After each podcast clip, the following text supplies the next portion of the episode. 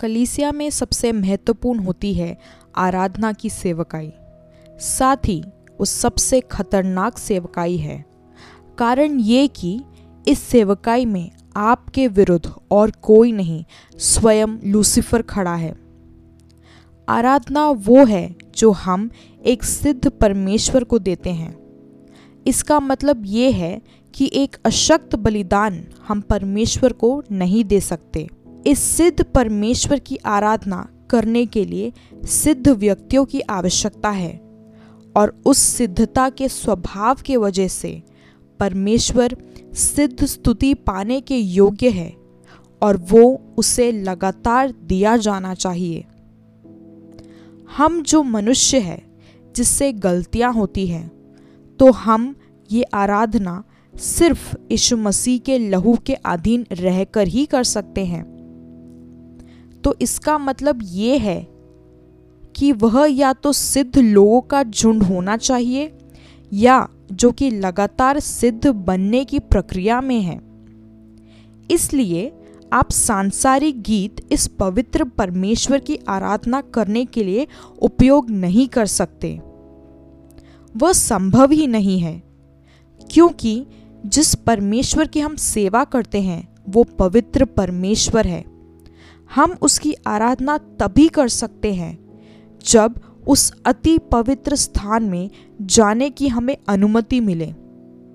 और वो अनुमति हमें तभी मिल सकती है, जब हम यीशु मसीह के पवित्र लहू से धुले हो।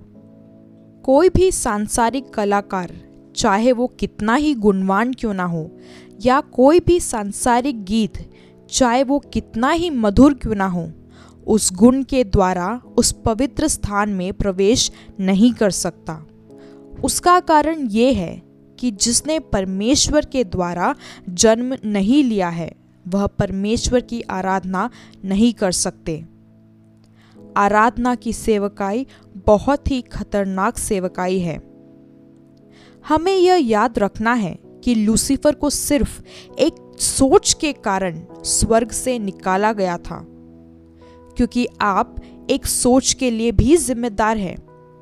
उससे भी कितना महत्वपूर्ण है कि आप कौन से प्रकार के गीत सुनते हैं और आप कौन से प्रकार के गीत उस राजादी राजा के लिए गाते हैं। वह ऐसा नहीं हो सकता जो कि दुनिया के द्वारा फीका हो चुका हो। केन की समस्या ये नहीं थी कि वह एक बुरी बलि लेकर आया था। उसकी समस्या ये थी कि उसको मालूम था कि जो वह दे रहा है, जो वह अर्पण कर रहा है, वह स्वीकारा नहीं जाएगा।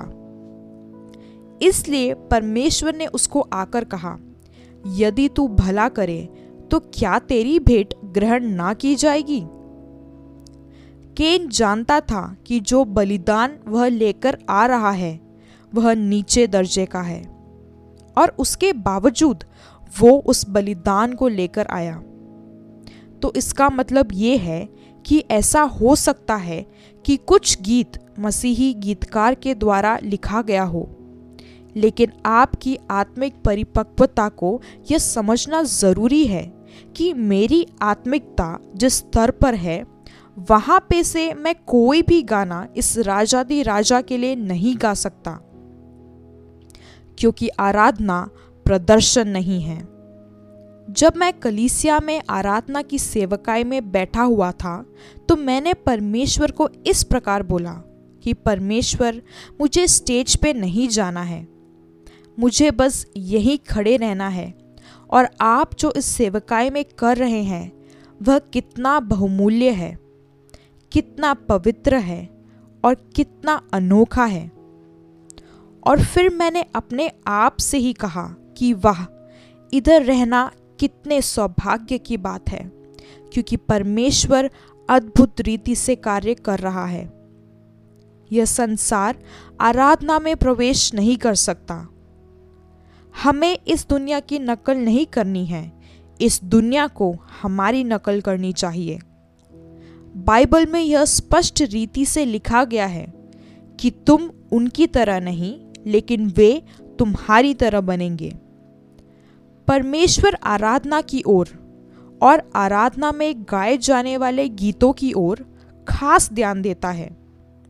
इसलिए आप देखते हैं, परमेश्वर ने लेवी गोत्र को अलग रखा था, जो सिर्फ़ उसकी आराधना करने के उद्देश्य के लिए नियुक्त किए गए थे। आराधना जो हम परमेश्वर को देते हैं, वो महत्वपूर्ण और प्रतिष्ठित है। इसलिए जो आराधना हम परमेश्वर को देते हैं, यह ज़रूरी है कि हम उसे गंभीरता से लें और ये संसार उसकी पवित्रता को दूषित ना कर पाए।